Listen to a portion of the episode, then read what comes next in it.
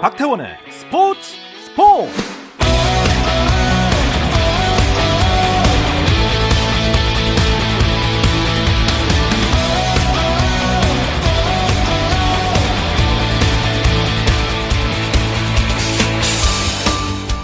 스포츠가 있는 저녁 어떠신가요? 아나운서 박태원입니다. 네, 오늘 이슈들을 살펴보는 스포츠 타임라인으로 출발합니다.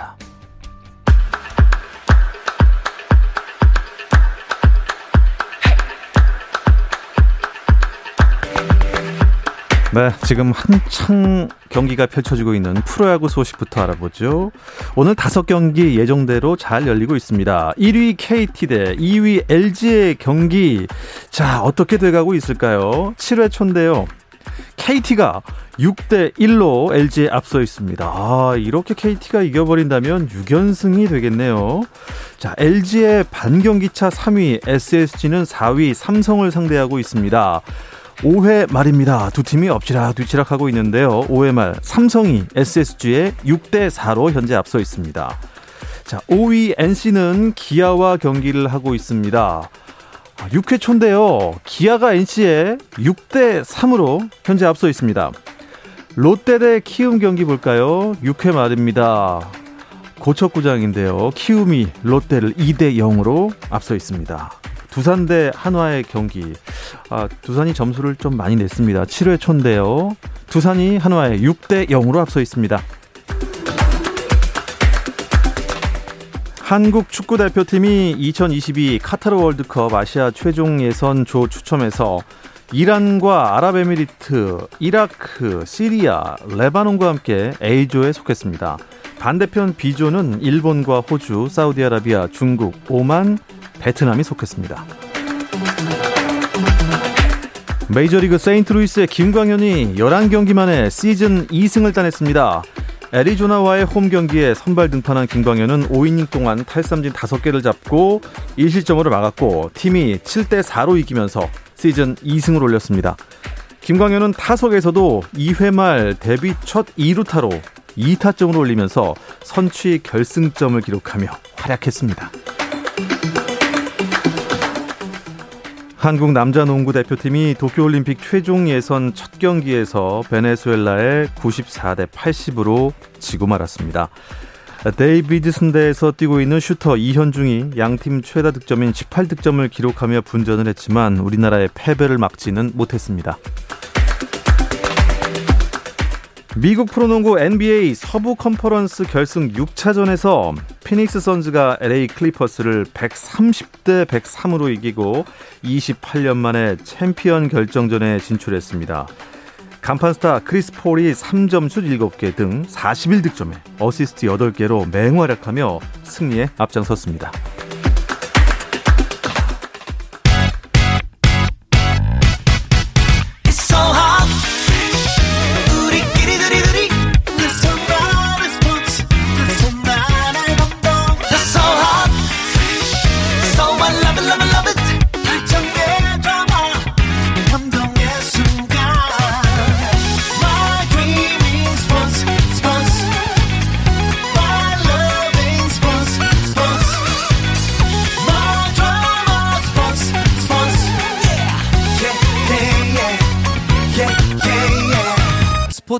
스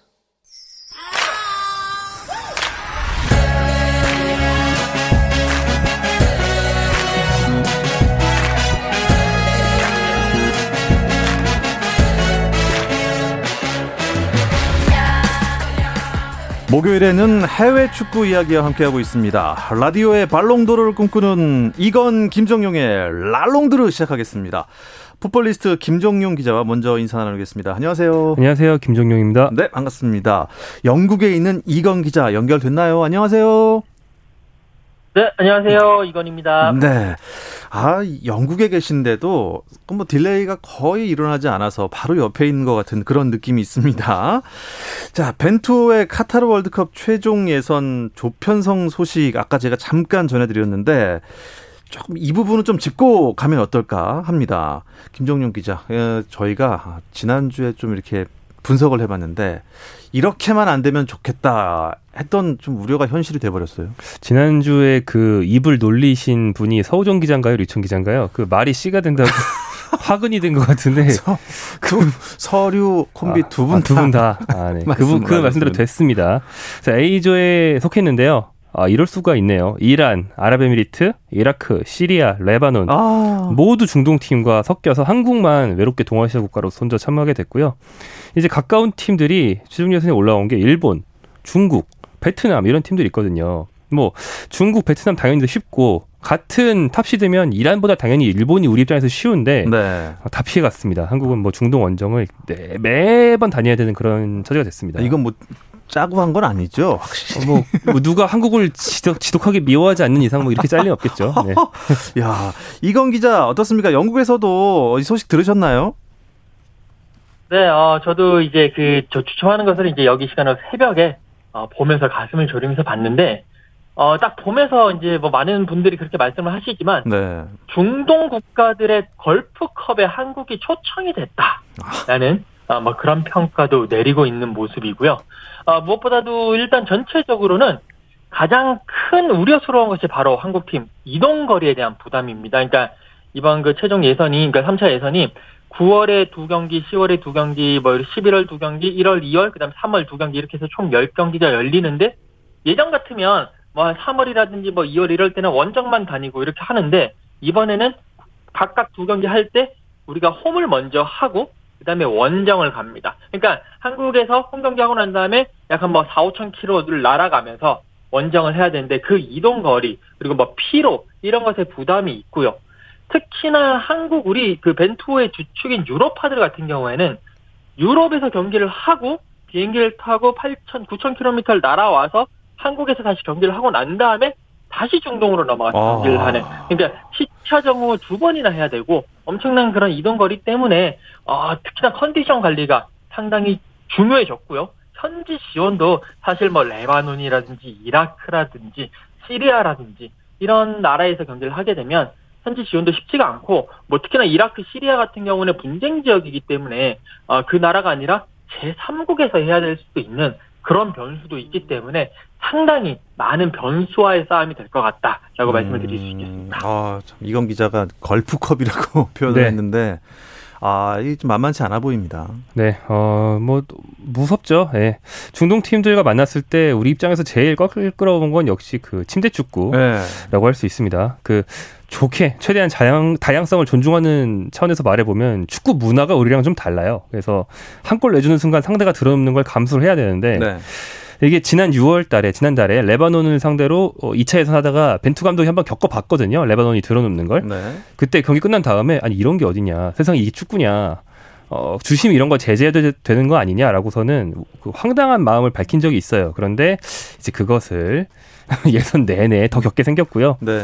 또 이란은 또 자기들은 페르시아 문화지 중동 문화랑 다르다라고 선을 딱 긋습니다. 하지만 오히려 침대 축구 이상으로 정말 얄미운 심리전을 구사하는 게 이란 축구고 또 이란 원정 우리가 못 이겨본 걸로 정말 유명하고요. 예. 게다가 만날 팀 중에서 정치적으로 좀 폐쇄돼 있거나 독재가 심한 국가인 경우에는 홈토스가 정말 심해요. 뭐 한국 선수들이 들어가다가 공항에서 3시간씩 좀 이유도 모른 채 잡힌다거나 뭐 이런 일들 아마 감수해야 될 겁니다. 근데 베트남과 좀 대결을 은근히 좀 바랐는데 잘 안 됐어요. 네, 어, 베트남은 비조로 갔죠. 어, 박항서 감독이 기적을 쓰고 있는 베트남이라서 이 팀은 월드컵 최종 예선 진출만으로도 역대 최초입니다. 어, 이것도 기적이고요. 근데 만났다면 서로 여러모로 반가웠을 테고 또 가깝고요. 서로 가깝고 또 아무리 상승세라고 해도 한국보다는 전력상 열세니까 네. 뭐 기분 좋은 재회이면서 좀 편한 상대도 했을 텐데 음. 여러모로 아쉽게 됐습니다. 그러면 혹시 비조로 갔으니까 베트남도 월드컵 본선행이 가능할까요? 아, 정말 어렵죠. 정말 어렵지만 사실은 베트남의 박항서 감독이 지금 모든 불가능을 다 넘어서고 있거든요. 네. 그렇기 때문에 저는 뭐 안 되는 건 없다고 생각합니다. 네. 근데 이제 조, 조 일, 2위로 네, 일본 호주를 넘는 건 정말 너무 어려워 보이고 예. 좀 호성적의 조 3위를 한 다음에 그 되게 어려운 와일드 카드 과정을 거치면 아, 낮은 확률이 있죠. 0.5장 남은 거. 네네. 어, 예. 자 이건 기자 어제는요 또 올림픽 대표팀 김학범호 최종 엔트리가 결정이 됐습니다. 아 현지에서도 알고 계신가요?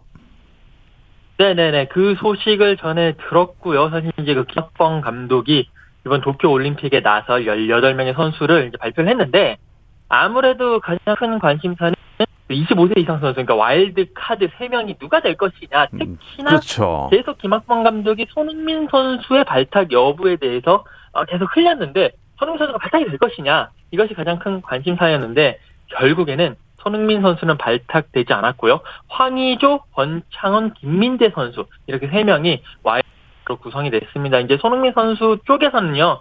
어, 올림픽 출전을 위해서는 이게 올림픽이 피파 의무 차출 대회가 아니다 보니까 아, 구단의 그런 허락이 필요했는데 손흥민 선수 쪽에서 어, 김학범 감독도 얘기를 하고 해가지고 토트넘과 계속 얘기를 하면서 어렵사리 정말 어렵사리 올림픽 출전 허락을 받았는데 결국 이제 김학범 감독이 고심을 엄청 한 것 같아요. 그러면서 그래도 공격은 그래도 괜찮으니 취약한 포지션이 미드필더 그리고 수비를 보강한다 이런 식으로 결정을 하면서 손흥민 선수를 제외를 했고요. 아, 이제 그 발표 기자회견장에서도 손흥민 선수에게 정말 감사한다.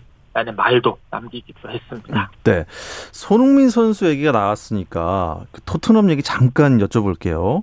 어, 새 사령탑 드디어 결정이 됐습니까?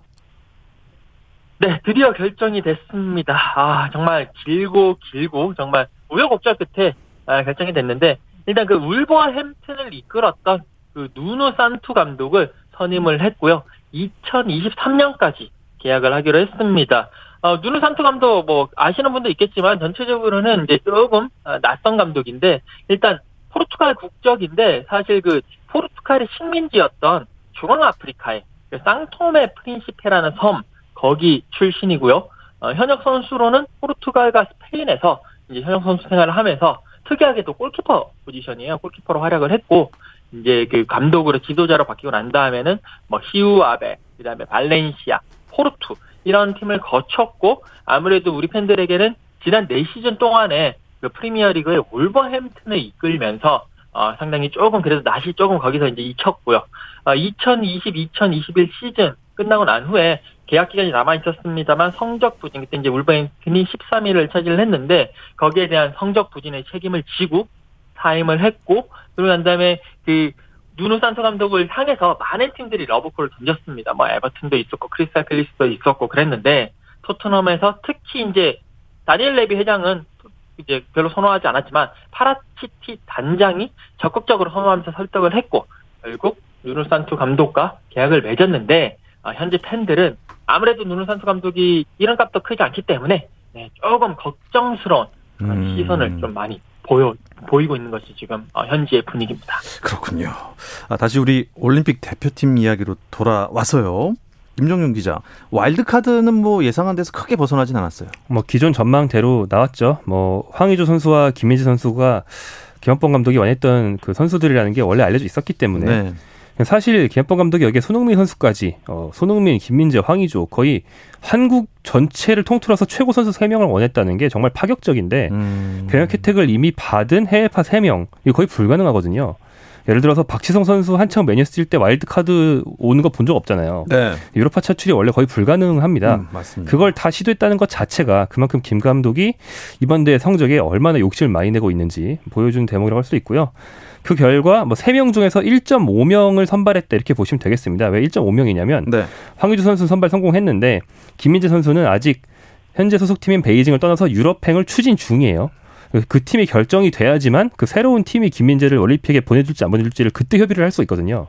그래서 김재 선수는 어, 막판에 가서 다시 명단에서 빠질 수도 있습니다. 아주 좀 미정인 게 많이 남은 그런 팀입니다. 네, 어, 그렇군요. 아, 그럼 포지션별로 한번 짚어주실까요? 네, 어, 골키퍼 송범근 선수와 안준수 선수 선발됐고요. 수비수는 어, 와일드카드 김민재를 포함해서 정태욱, 김재우까지가 센터백, 측면 수비수로 김진야, 설영우, 이유현 선수 들어왔습니다. 네. 중앙 미드필더로 김동현, 원두재, 정승원 선수, 어, 공격형 미드필더로 이동경과 이강인 선수가 들어왔고요. 음. 어, 윙어와 스트라이커를 포함한 공격수에는 송민규, 이동준, 엄원상, 권창훈, 황의조 등이 있는데 역시 공격진이 아주 돋보이고요. 와일드카드로 황의조와 권창훈 그리고 한국 축구 최고 유망주 이강인이 버티면서 거의 뭐 A 대표급의 공격진이 형성이 됐고 음. 어, 거의 역대 올림픽을 통틀어도 공격적은 최강 수준이 아닌가 이렇게 볼 수 있을 것 같습니다. 그렇군요. 이강인이 우리 슈토리 이강인 선수가 이제 뭐 막내가 되게 되는데 이건 기자, 그 이강인 선수 발탁과 관련해서 유럽 현지에서 혹시 보도가 나오고 있나요? 어, 그러니까 이 사실 유럽 현지에서 이강인 선수의 위상이 한국에서의 위상만큼 높지는 않습니다. 그렇기 때문에 현지에서도 이강인 선수 그러면 발렌시아의 젊은 유망주, 젊은 에이스가 될 수 있는 선수다. 뭐 그 정도로 보고 있고 그래서 올림픽에 나선다고 해서 유럽 현지 사람들이 그렇게 크게 보도할 만한 아, 그런 이강인 선수가 그런 위치는 사실 아닙니다. 그리고 이제 또 이미 이강인 선수가 올림픽 출전하는 게 기정사실화 되어 있었기 때문에 전혀 새로운 소식도 아니고 그래서 크게 다룰 것은 없는데 그래도 어, 이강인 선수가 올림픽에 나섰으니까 스페인의 약간 군소 매체 한두 매체 정도는 어, 이강인 선수의 올림픽 출전, 올림픽 그 이제 최종 엔트리 등재와 함께 이 올림픽에서 맹활약한다면 아무래도 이적에 있어서 조금 더 좋지 않겠느냐, 더 많은 팀의 관심을 받지 않겠느냐라는 아, 그런 예상 기사 정도 한두 개 정도만 음, 나오고 있는 실정. 유럽에서는 이강인 선수가 약간 루키 정도로만 지금 알려져 있는 것 같습니다. 어, 김종윤 기자. 그런데 이 명단이 이제 18명 명단이 더 이상은 못 바뀌는 건가요? 어, 아니요, 바뀔 수가 있습니다. 아까 말씀드린 것처럼 김민지 선수가 결국 나가야 될 수도 있거든요.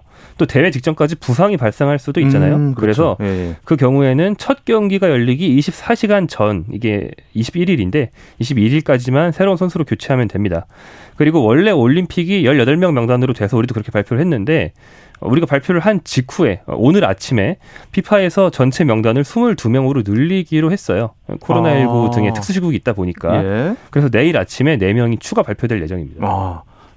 다행일 수도 있겠습니다. 네. 아, 그 우리가 조별리그에서 상대할 나라들 어떤 나라들 있죠? 어, 뉴질랜드 그리고 루마니아, 온두라스 이렇게 세 나라인데요. 네. 그 중에 뉴질랜드의 최종 엔트리가 발표가 됐습니다. 뉴질랜드는 한국이랑 비슷한 게 어, 와일드 카드로 최정예를 뽑았어요. 오. 그 프리미어 리그에서 뛰는 뉴질랜드 축구의 간판 스타가 공격수 크리스 우드, 수비수 윈스턴 리드 이렇게 두 명이 있는데 이 프리미어리그 두 명을 다 뽑았고요.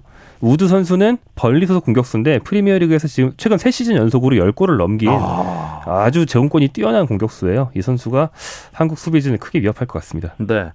어, 이건 기자, 어, 이 뉴질랜드 이 와일드 카드 엔트리 보니까 뭐 쟁쟁하네요. 어떻습니까? 네, 와일드 카드만 보면 뭐 그 김정용 기자가 이야기한 대로 크리스 우드라든지 윈스턴 리드 정말 잉글랜드 무대, 유럽 무대에서 잔뼈가 굵고요. 그리고 경험, 그리고 실력 모두 검증된 선수들이기 때문에 분명히 이 선수들은 어, 우리 그 대표팀에게 김학범 호에게 위협적일 수밖에 없습니다. 그리고 또 이제 또 한 명의 와일드 카드인 마이클 복솔이라고 이 선수는 유럽에서 뛴 선수는 아니고 이제 뭐 미국과 호주에서 많이 뛰었고 지금은 미네소타 유나이티드를 뛰고 있는데 이게 32살인 선수거든요. 그래서 베테랑인 만큼 아무래도 뉴질랜드 선수들에게 정신적 지주가 될 전망인데 이 말을 이제 뒤집어서 얘기하면 이 선수들을 제외하고는 아무래도 뉴질랜드 선수들의 경험이 부족하고 또 여러 가지 아직까지 실력이 조금 검증이 덜 된 선수들이 많기 때문에 김학범 감독으로서는 이들 선수들 말고 다른 선수들 그러니까 축구는 11명이 하는 거지 이 와일드카드 3명이 하는 게 아니기 때문에 다른 선수들을 잘 공략을 한다면 충분히 아, 첫 경기에서 첫 승을 거두면서 8강행을 향한 그리고 그 높은 것을 향한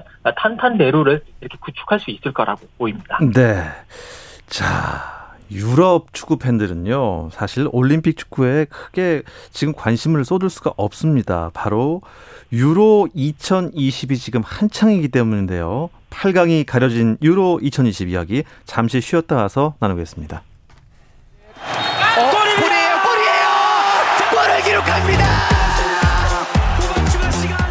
오늘 경기 놓쳤다면 KBS 1라디오 스포츠 스포츠 박태훈 아나운서와 함께합니다. 목요일에는 해외 축구 이야기 나누고 있습니다. 라디오의 발롱드르를 꿈꾸는 이건 김정용의 랄롱드르 듣고 계시고요. 포폴리스트 김정용 기자, 영국에 계신 이건 축구 전문 기자와 함께 하고 있습니다. 김종윤 기자, 유로 2020 8강 대진이 나왔네요. 네, 8강이 어, 오는 3일 토요일 새벽부터 시작됩니다. 네. 일단 스위스와 스페인의 경기가 제일 먼저 열리고요. 그다음 벨기에와 이탈리아의 경기까지 와. 토요일 새벽에 열립니다. 그리고 그 이튿날 일요일 새벽에는 체코 대 덴마크, 잉글랜드 대 우크라이나 경기가 예정돼 있습니다. 아, 뭐 보기만 해도 뭐 어마어마한데 아, 이건 기자도 그렇고 김정용 기자도 그렇고 우승팀으로 지목했던 프랑스가 보이질 않습니다. 이건 기자. 네, 어, 프랑스가 네, 프랑스가 이렇게 뒤통수를 칠 줄은 몰랐습니다. 그 스위스와의 16강 경기에서 어, 결과론적으로 말씀을 드리면 3대3 동점을 이루고 난 다음에 연장전까지 펼쳤고요. 골이 안 나와서 승부차기로 갔는데 어, 스위스가 5대 4로 승리를 하면서 8강에 오르고요. 프랑스는 탈락을 했습니다. 그 경기를 보면서 왜 축구는 후반이 45분까지 있는가? 후반 35분까지만 했었으면 후반 35분에 프랑스가 스위스에 3대 1로 이기고 있었거든요. 그렇기 때문에 어, 그렇게만 했었으면 어, 프랑스가 스위스를 이제 누르고 올라가는 건데 그 이후에 10분 동안에 스위스가 두 골을 몰아치면서 동점을 만드는 저력을 보여줬고요. 그러면서 스위스가 거한 프랑스를 잡고 8강에 오르는 그런 이변을 연출을 했습니다. 아, 김정용 씨, 저도 사실 이 경기를 봤는데요. 3대 1이면은 정말 스위스로서 패색이 짙었거든요. 거꾸로 그 프랑스의 포그바 선수가 세 번째 골을 넣고 나서 완전히 이겼다고 생각했는지 한 골 넣고 세레머니를 4개를 했어요. 이미 이미 그 축하 파티를 한 거죠. 세레머니 4개면 파티 아닙니까? 맞습니다. 파티를 벌였습니다. 아, 네. 근데 이게 야, 추가 시간에 결국 동점골이 나왔고 연장에서도 승부가 가려지지 않았고 이제 승부차기를 했는데 이왜 대형 스타는 이런 큰 경기에서 실수를 하는지 모르겠어요. 아, 네. 우리가 가장 익숙하게 알고 있는 건 역시 그 94년도 월드컵 때 이탈리아의 로베르토 바조를 바조. 연상시키는 바조 선수. 네, 그런 킥이었는데 근데 이게 좀 가혹했던 것 같아요. 왜냐하면 은바페 선수가 이번 대회에서 무득점이었어요. 그 슛이 대회 내내 안 좋았습니다. 원래 음. 실력에 비해서 네. 그런 선수를 5번 키커에 세웠다는 건 좀 너무 대시안 감독이 가혹하지 않았나 그런 생각이 들고 은바페 선수가 역대 유로 한 대회 무득점인 선수 중에서 최다 슛. 그러니까 다시 말하면 슛을 제일 많이 날리고 한 골도 못 넣은 선수라는 와. 불명스러운 기록까지 세우고 갔고요. 예. 그 밖에도 이번 대회는 자책골이 이미 역대 최다하고 뭐 페널티킥과 실축 모두 굉장히 많습니다. 그래서 이변과 변수가 굉장히 많아서 대회를 더 재밌게 만들어주고 있는 것 같습니다. 음.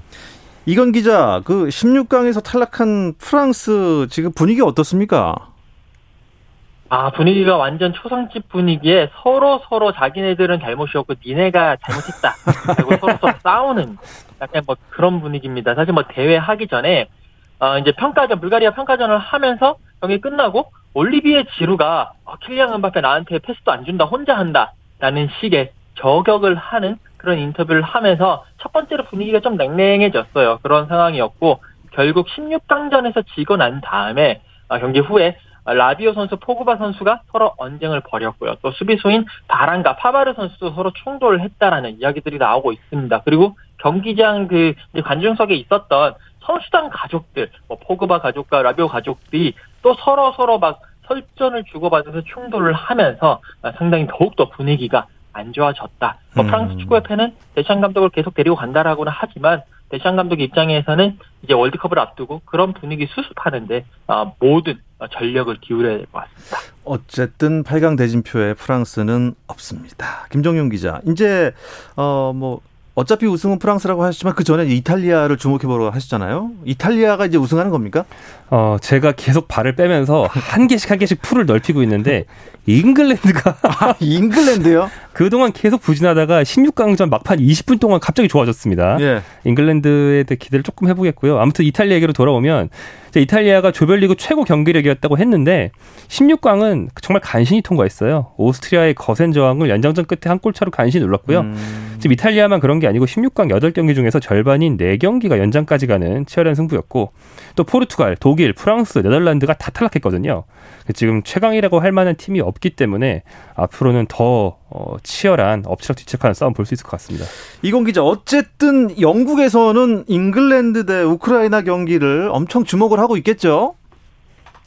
네, 맞습니다. 아무래도 잉글랜드가 16강전에서 독일을 그것도 2대 0으로 누르고 올라갔기 때문에 상당히 상승, 상승세를 타고 있다. 조별리그에서는 사실 조별리그 3경기에서 두 골밖에 못 넣어서 공동력에 대해서 의문 부호를 가졌는데 이번에 그 독일과의 16강전에서 두 골, 특히나 해리케인이 첫, 대회 첫 골을 넣으면서 더더욱 이제 모든 우주의 기운이 우리 잉글랜드에게 오고 있다. 하는 그런 분위기로 지금 하고 있고요. 이제 우크라이나와 8강 로마에서 펼쳐지는데 우크라이나만 넘으면 4강 그리고 결승은 모두 웸블리에서 펼쳐지기 때문에 이번 8강만 넘기면 우리는 우승까지 탄탄대로다. 라는 어, 뭐 그런 음. 좀 근, 근거가 있는지 없는지는 모르겠지만 그런 이상한 자신감에 지금 잉글랜드 전체가 휩싸여 있습니다. 지금 뭐 축구 종국이니까요. 어쨌든 뭐 지금 술렁이고 있을 겁니다. 그런 잉글랜드가 이 전차 군단 독일을 2대 0으로 꺾었으니까 그 독일 대표팀 감독은 이제 대표팀을 떠나는군요. 네, 어, 유명한 로, 요아힘 뢰브 감독이 예. 이번 대회가 끝이었기 때문에 이 경기가 마지막 경기가 됐고요. 유종의 미를 거두는데 결국 실패했죠. 그 부임 이후 초반에는 거의 모든 대회에서 4강 이상의 성적을 유지했고 14년도 월드컵에서 우승까지 이끌었던 명장이지만 러시아 월드컵에서는 조별리그에서 탈락했고요. 우리가 잘 알고 있죠. 우리가 탈락시켰기 때문에. 그리고 이번에는 16강에 그치면서 결국 체면을 구기고 떠나고 말았고요. 그 레브 감독이 유명한 게 굉장히 그 미중년의 외모를 가지고 계시지만 그 스트레스를 많이 받으면 네. 몸의 어딘가를 좀 긁적거린다거나 냄새를 맡는다거나 이런 행동으로 굉장히 유명하신데 맞습니다. 이번에도 참지 못하시고 코딱지를 살짝 드시는 모습이 카메라에 잡히고 말았습니다. 아. 네. 그 짤은 좀 지저분하게 들리기도 하는데 또 찾아보고 싶군요. 예. 네. 아, 취향을 어. 존중하겠습니다. 아, 예. 네. 아, 이제 시간이 얼마 안 남아서요. 코파 아메리카 얘기를 좀 해야 되는데 지금 어디까지 진행됐습니까, 김정용 기자? 네, 어, 코파 아메리카는 조별리그가 끝났습니다. 조별리그가 이게 전체 10팀 중에서 8팀이 8강에 올라가는 좀 희한한 제도라서 당연히 뭐 대부분의 팀들이 올라갔고요. 모레 새벽부터 유로와 마찬가지로 모레 새벽부터 8강 시작되는데 어, 모레 새벽에 브라질 대 칠레, 그 글피 새벽에 아르헨티나 대 에콰도르 경기가 있습니다. 네. 자, 끝으로 어 유로 20 2020 2020 우승팀 내 멋대로 알아맞추기 요거 네 개 한번 하면서 끝내도록 하겠습니다. 이건 기자 어느 어느 나라가 우승할 것 같아요? 잉글랜드 하겠습니다. 네. 프랑스에서 잉글랜드로 바꾸신 이건 기자와 또 김정윤 기자는요? 아, 저 이탈리아 유지하겠습니다. 이탈리아 유지하시겠습니까? 네, 이탈리아가 아. 이번에 벨기에 만나는데 네. 승자가 뭐 나중에 잉글랜드랑 만나는 그런 대진이거든요. 네. 이탈리아에 걸겠습니다. 네. 자, 김정윤 기자는 이탈리아, 이건 기자는 잉글랜드를 걸었습니다. 과연 누가 승자가 될지 아니면 박태원이 미는 벨기에가 될지 갑자기요? 잘 모르겠습니다. 자, 이 이야기를 끝으로 이번 주 랄롱드를 모두 마치도록 하겠습니다. 영국에 계신 이건 축구 전문 기자 고맙습니다. 감사합니다. 네, 풋볼리스트 김정용 기자 오늘 수고하셨습니다. 네, 고맙습니다. 내일 불타는 금요일에는요. 프로 농구 스타와의 만남이 준비되어 있습니다. SK 나이츠의 미남 선수 김선영 선수와 함께할 예정이니까요. 기대해 주시기 바랍니다. 내일도 저녁 8시 30분입니다. 박태원의 스포츠 스포츠